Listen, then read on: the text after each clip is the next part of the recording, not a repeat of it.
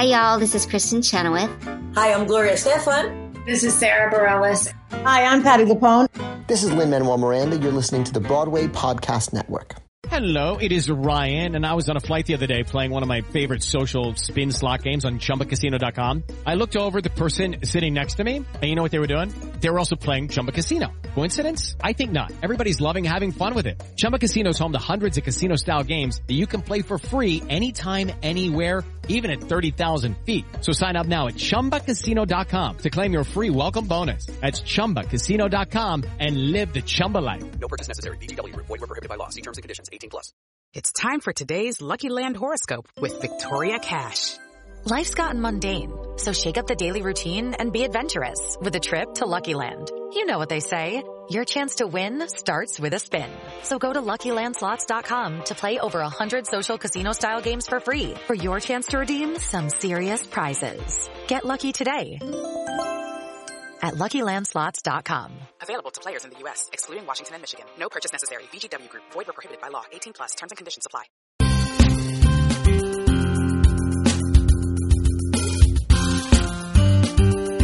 You're listening to Stagecraft, Variety's theater podcast, taking you behind the scenes with the stars and creators of the biggest shows on Broadway and beyond.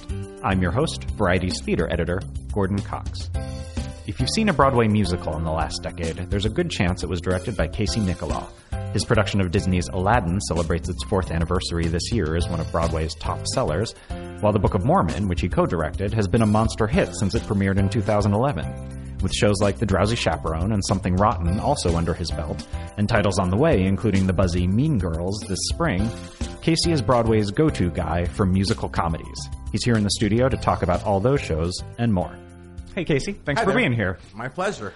Um, so now, if everything goes according to plan, right, then by the end of this year, you're going to have four shows running on Broadway, right? That's Yes. Aladdin, Book of Mormon, upcoming Mean Girls this spring, and Right. then The Prom, uh, the Right. musical comedy that's opening in the fall. And that seems like it would be a big deal, except that that's happened to you before, right? Right. But So- okay, but what? if Dreamgirls comes in this Okay. year, Is that going to happen? Is that going to? oh, it, it will happen. I don't know if it will happen but this when year or not. Yeah, that I don't know. Yeah, we're talking about the Dreamgirls uh, revival in London. That was a huge hit over there, and uh, Still is. still and is still going strong. um, yeah. Would you? What's the? Would you try and get the same cast at all from over there from that, or with a new American cast? It depends. I mean, honestly, it's about the, all the different pieces. You know, if it's still running there, I don't think we would just like pick up and pull everyone from there over here. So we'll sort of we'll sort of see what happens and how long it takes and that kind of thing. Right. Who's available or not. so five. So you are shooting for five. That's a. That would be so amazing. but we'll see. We'll how see. how did you celebrate the last time there were four, or did you? Oh, oh, I did. You know, it was the nicest thing actually because Disney and Tom Schumacher and Ann mm. Quart threw me a party. At. Oh, that's and I got a nice. caricature, and it was actually incredible. Aw. They invited all my friends, whether Aladdin related or not, and there was a whole guest list, and it was it was really fun, and it, it was really moving. How will they top it for five? I guess you'll find out. We'll find out yeah. if it happens. Yeah. um, and so obviously you have a real affinity for musical comedy. Do you, do you think of yourself as having an approach to musical comedy? Like how if someone were to ask you, "Hey Casey, how do you direct a musical comedy on Broadway?" What do you answer? Um, I basically answer that every show has its own needs and sort of reveals itself about what it needs. So, you know, it, it doesn't always end up being the same, and you can't stage one thing the same way as you stage something else because everything, you, you know, it's all about the story, and it's all about the characters and what they need and how you'll approach it, Right. basically.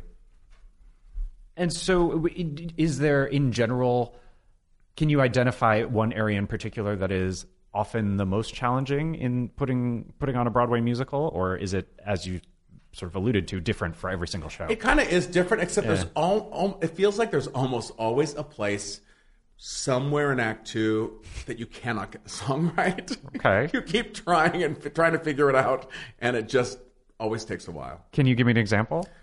Well, I know in Drowsy. how about Chaperone- Aladdin? Oh, Uh, Drowsy. Chaperone. Yeah, okay, yeah, it was, Drowsy it was Chaperone. actually uh, the, the song that Mrs. Tottendale and Underling do, and it's sort of like halfway through Act Two. Mm-hmm. Right. Um, I feel like we always sort of hit that spot. I don't know where it was in Aladdin. I don't. I don't know that we had that happen in Aladdin. Okay. We'll talk more about Yeah. Aladdin momentarily. Um, And but let's start by talking about the show that you're uh, coming from a rehearsal of right now, which is Mean Girls. Yep. Um, how's it going? It's going great. We're having a really good time. And you guys are doing a fair amount of work, it sounds like, and sort of honing it and refining. oh, we are it. Yeah. absolutely. You know, we did it in we did it in DC, In DC. and you know, it, it went really well. Audiences went Yeah, crazy. response was really good, right? really Like, good. Yeah. yeah. But you know, we're all perfectionists between me, Tina Mm-hmm. Fey, Jeff Richmond, Nell Benjamin, all perfectionists. We, we won't stop, and I never do stop. It's sort of like, oh, we're opening April eighth. Okay, we'll freeze in on the seventh, Right. or the morning of the eighth, right. Right. Yeah. or the tour. Yeah. but and so how what what's guiding your work particularly on Mean Girls now? Uh, you know, for, for this one particularly, it's character development, and it's it's it's it's that we didn't feel that we were tracking the lead well enough, story wise. And you mm-hmm. know, in the in the film, you have the advantage of her having voiceovers throughout the whole thing, so Right. it's sort of about how do we get inside her head more, and without you know, Do songs help with that? they do, Yeah. they do. But uh, you know, but it's it's it was a tricky thing. You know, it was sort of a tricky thing that we're we're really dealing with and trying to figure out. And I think we're I think we're good. You know, with there's like four new songs in the show Oh, from since DC. DC. Okay, Yeah. yep, yeah. Um, and there have been uh, sort of updates in terms of the, setting. Like it is, it is set now when with cell phones and Correct. texting and things It like is, that, right? yeah. How does that shift things?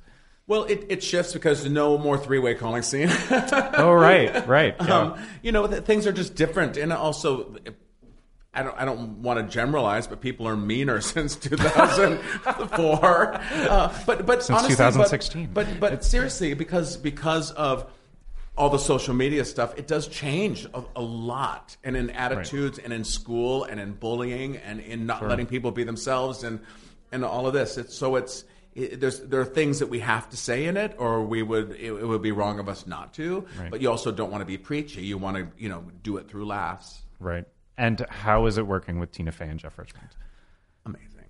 It's it's incredible. You know, it, it, it really is. You know, we're all on the same page. It's it's really fun. It's you know, she is so smart and writes so quickly and has such a good eye. I bet and because she had to write quickly all day, every day for her Yeah, time in TV, I mean, right? I've been, she- I've been yeah. blessed. Yeah. Between her, between you know Matt and Trey, Right. South Park, between Eric Idle and Spamalot, you know, Right. You know, I, I've been able to work with all of these, you know, comedy legends Yeah, who, yeah. Who, you know, a lot of them TV. Even Bob Martin and Drowsy Chaperone was television. Yeah, he was, You know? right. Yeah. Um, so that's great because I work well that way and I work fast. So And does that does that kind of working fast involve a lot of trying things and then throwing them out and then starting over, or how it does, does. Is it's that, just like really being relentless until it's right. You know. is that exhausting? It's so exhausting. it, it, it really is. You know, it's like my brain never stops when I'm in this in this space. Right. And one of the things that you tend to do regularly is work with talent that is new to Broadway. Like you, you mentioned the, the South Park guys for uh, Book of Mormon, Right. and like the entire creative team of um, Something Rotten was like largely new to Broadway, right. right? And so, what's important to keep in mind as you're working with people on a show that is their first Broadway musical? Uh, well, that's a it's a tr- it's a tricky thing, you know, Mm, yeah. because it, it- there is a learning curve for them. Right. But also, you don't once you get into it, you just don't have the time. you know, you go you go. I have I have four weeks, so you'd have to just go. All right, this is what it Right. is, and I think that it's um.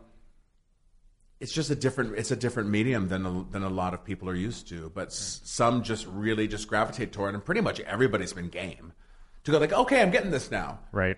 You know and also you know the the best is like you know having someone say after the fact going oh my god i learned so much working on this show with you and that's like that's the best compliment i could get What do you find is often the biggest surprise for people who were who are working on Broadway on a Broadway musical for the first I, time? I, I just i think how fast and furious it is Okay. I, I really do you know and that there's just no breathing time i mean i get there in the morning at nine o'clock when new 42 opens Right. and you know never stop barely get a bite of my lunch and then you know once we get in tech i'm there at like nine in the morning and leaving at midnight Of course, right. And you know and it- it's and it's and it's an it's an awful lot it must know seem like a surprise to them, especially since the development process can be so can be years long, right? that's and actually i think that's the biggest surprise uh-huh.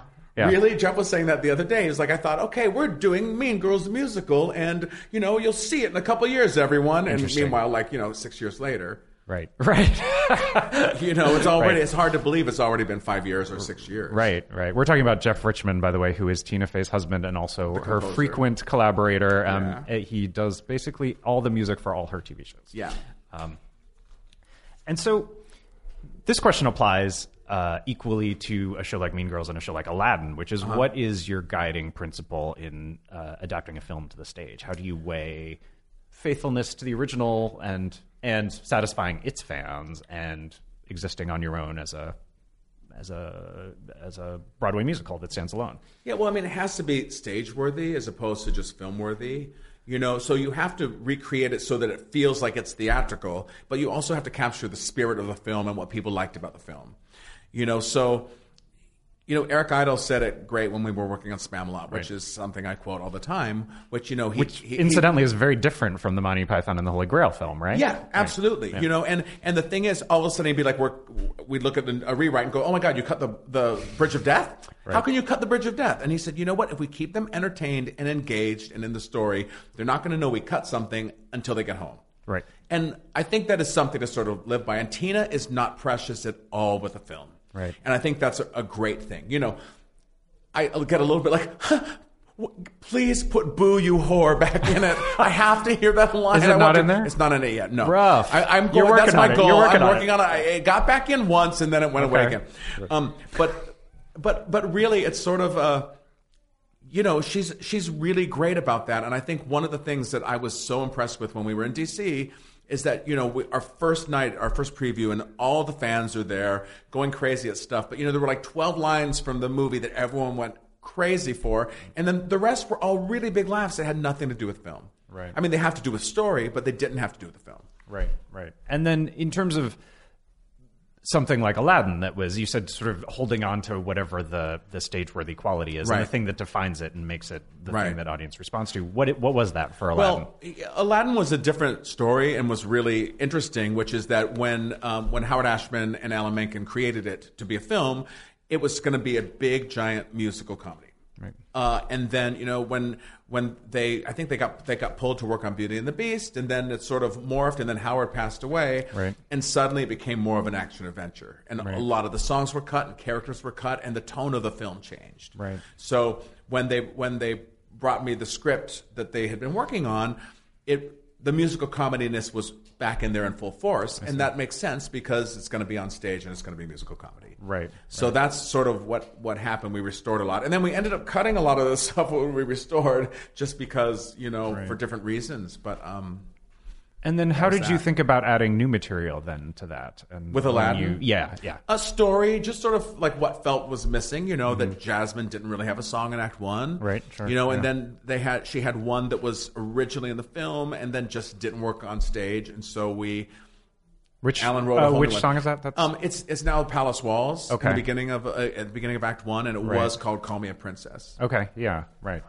And what as you're as you're going through that process with something like Aladdin or the, Uh-huh. you know the show you're working on now, Mean Girls, what what what are some of the things that drive some of the changes you make? Is it audience reaction? Is it uh, critics? Is it input from trusted advisors? Is it your own instincts? Like what? All of the above. What are the?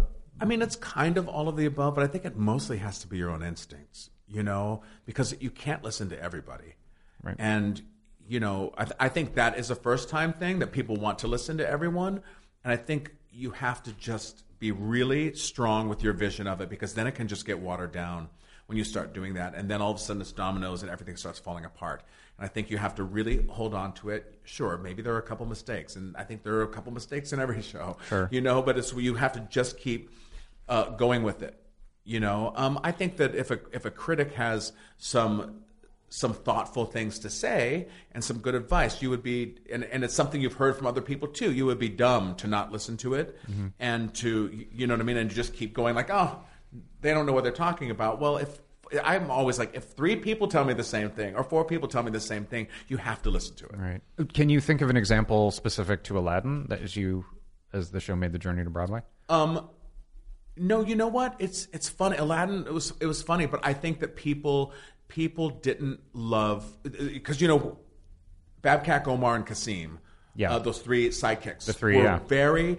They narrated the whole show when we were in Toronto. Right.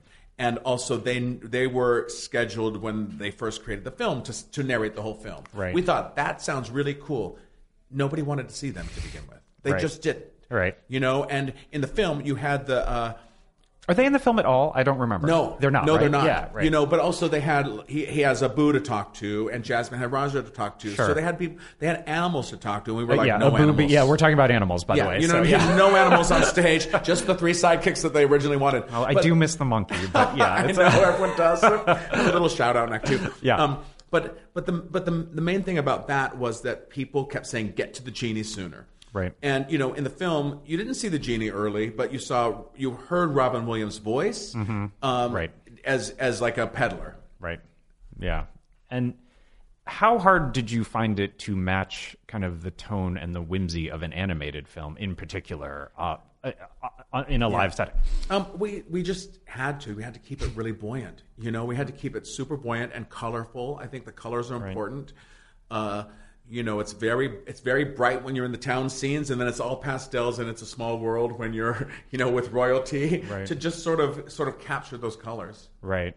And you mentioned uh, Robin Williams. How much did the shadow of Robin Williams kind of hang over how you thought about the genie in particular and It actually translating that? didn't. You know, it actually didn't. You know, we went with James Monroe, Monroe Iglehart. Yes, who won uh, a Tony for the role. Who won a Tony. And, you know, originally the role was written as Cab Calloway. Right. So it was easy to go back to that. Yeah. And then some of the numbers, like Prince Ali, we changed and made it more like a Cotton Club number Right. for him, so it didn't feel like we were just doing a strict parade. And then, you know, Alan wrote the song uh, you know, "Somebody's Got Your Back," which is very Fats Waller.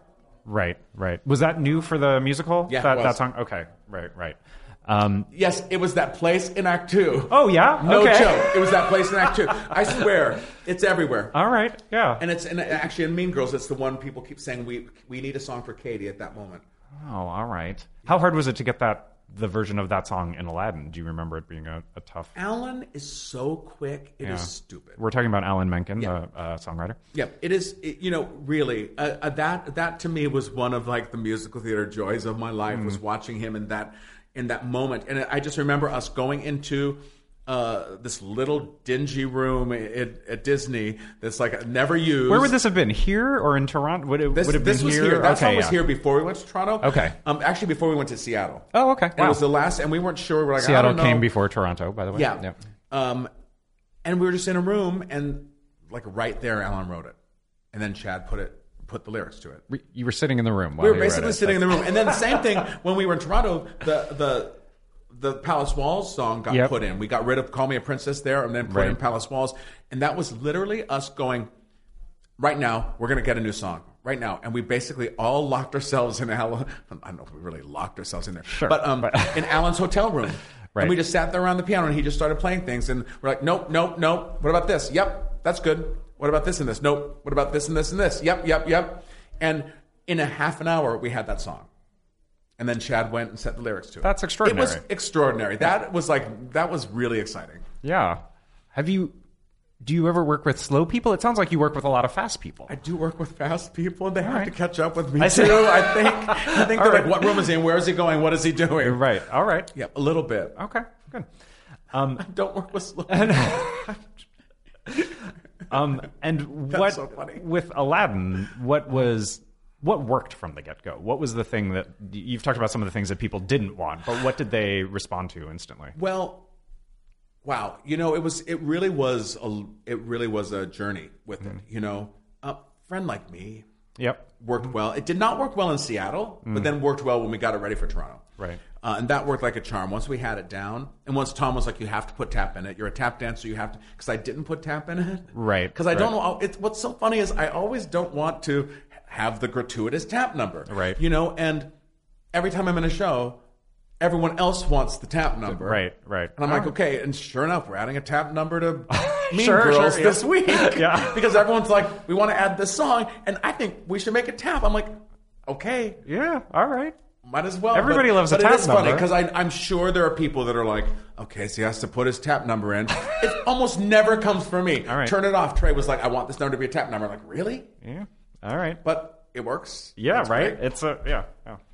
Um, and so now that Aladdin is up and running, how often do you check in on it? I think a lot of people don't under don't think about the fact that directors often check in on the show and check in on the casting and see how it's holding up and all that stuff. Yeah, I'm probably at Aladdin on Broadway. Like, you know, if I'm in town, I'm there a lot more. Yeah, you know, sure. I'm probably there three or four times a year, Right. Yeah. if not more. You know, and for and for milestones. You know, and someone's last show or someone's first show, Right. or we've got a new group of people. yeah. Do you you, know, weigh in on casting and things like that, or Oh, across the board. Yeah, yeah. There's right, there's right. nobody that's cast that I don't weigh in right? on. And that in in ensemble was- or principal or whatever. and that must apply for all the productions that Yeah. the replica productions that are going on. Yeah, There's, let's a- see. There's one in London right now. Is that right? Aladdin has has tour. Yep. London. Yep. Australia. Oh, New Australia, York. that was it, yeah. Germany. Japan. Yeah.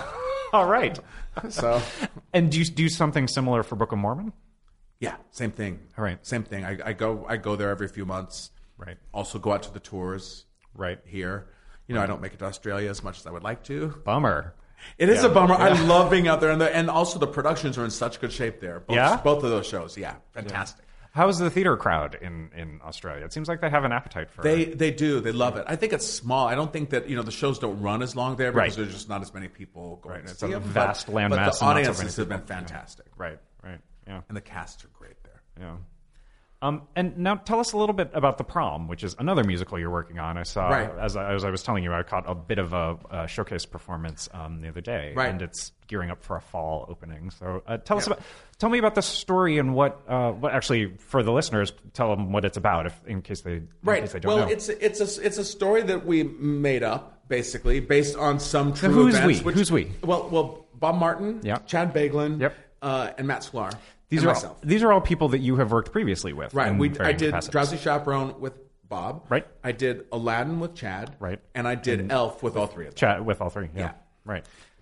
well, it, you know, it's sort of is based on all these events that you hear about people who are gay and not able to go to their proms. Right. And then we thought, you know, wouldn't it be funny if. And Jack Viertel actually called me and said, I don't know if you think this is a funny idea or not. And the minute he told me about it, I thought, I'm in. And he's like, what about Bob and Matt and Chad? Like, yep, done. Right. And that was like seven years ago now. Right. You right. know? Um, so was it Jack's idea? it was Jack's idea. It was Jack's with. idea. It was. Yeah.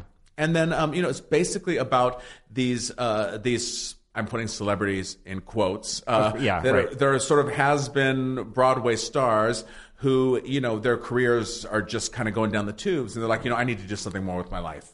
You know what? Let's let's be celebrity activists and let's go help people somehow.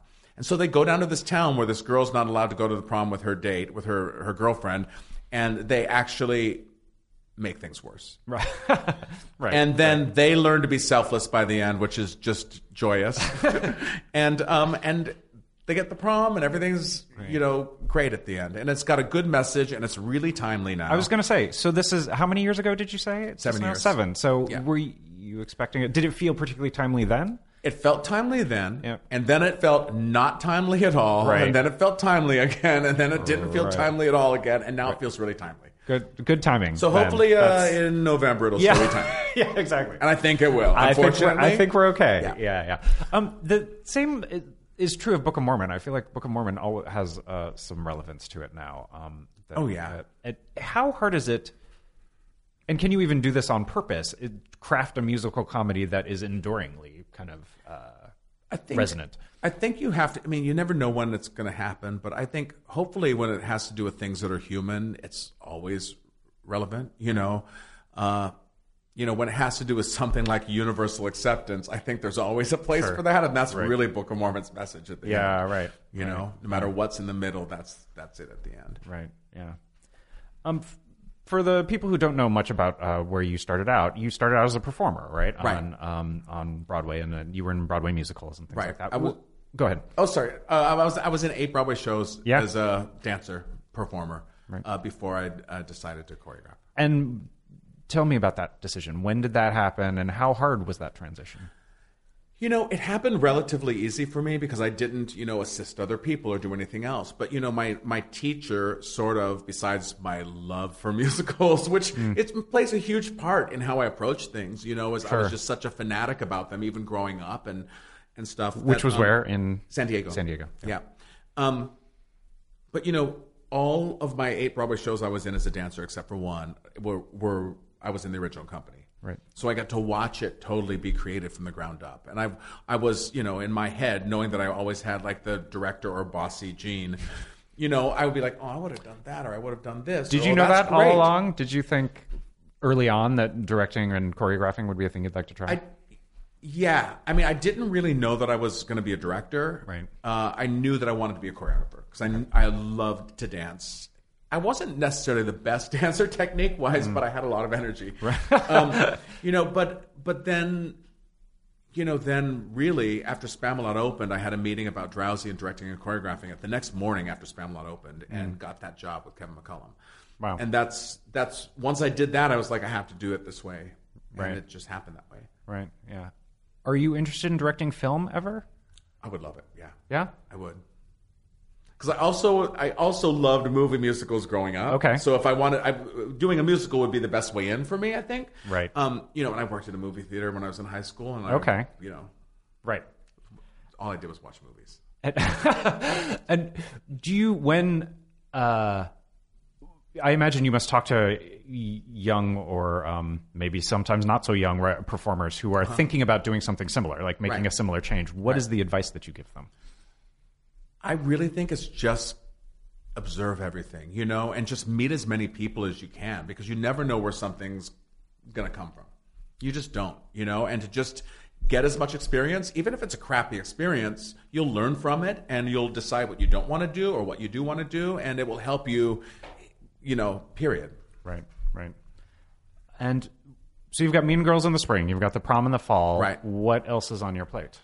That's sort of it right now. Okay. I mean, a few things, a few things in development, Right. Um, but nothing that's been written yet. So, and Dreamgirls wouldn't be able to come until after the prom. Probably then, after the prom, Right. Yeah. So we'll see. next season is that the plan? I hope so. Fingers crossed? I, my fingers are crossed. It will come in as soon as we have a theater and we can. Right, right. Because Does I it need love a, it. Does it need a big theater? I, d- I haven't It gotten needs a a chance pretty to see big it in- theater, yeah. You know, it's a it's a big cast, and you know that Right. was that was one of the first shows I saw when I moved to New York. Oh, all right. And uh, I saw it six times, and I s- went standing room, Yeah, second yeah. acted it or whatever because I just had no money. Right. And it was my favorite show, and so the fact that I got to do that was just a huge, you know, a huge deal to my 19 year old self. Right. yeah, and, and still, you know, it is. right, right. Yeah. Well, we look forward to uh, seeing that when it comes. Awesome. Um, thanks for chatting. It was Great. great, being Oh, here. my pleasure. Yeah. Thank you. Thanks, Casey. Great. Thanks.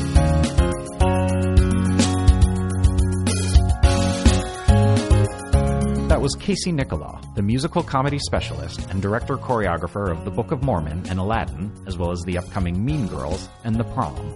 On the next episode of Stagecraft, I'll be talking to Lee Pace, familiar from TV shows like Pushing Daisies and Halt and Catch Fire, and films like The Hobbit and Guardians of the Galaxy, who's now appearing on Broadway as one of the new additions to the cast of the National Theater's epic production of Angels in America. Until then, see you at the theater.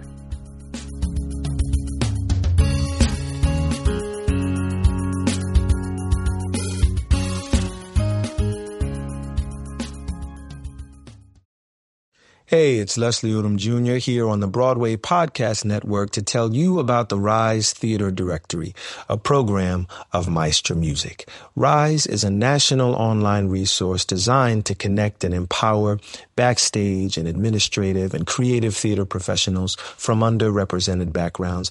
If you work or aspire to work in the theater community, this can help you find your next project. And if you hire theater professionals, search the Rise Theater Directory to find your next team. Create your profile now and get more information by visiting risetheatre.org. That's theater with an R-E, R-I-S-E, T-H-E-A-T-R-E dot org because only together we rise. Judy was boring. Hello. Then Judy discovered ChumbaCasino.com. It's my little escape. Now Judy's the life of the party. Oh, baby, Mama's bringing home the bacon. Whoa, take it easy, Judy. The Chumba life is for everybody. So go to ChumbaCasino.com and play over 100 casino-style games. Join today and play for free for your chance to redeem some serious prizes. ChumbaCasino.com. No purchase necessary. Void where prohibited by law. 18 plus terms and conditions apply. See website for details.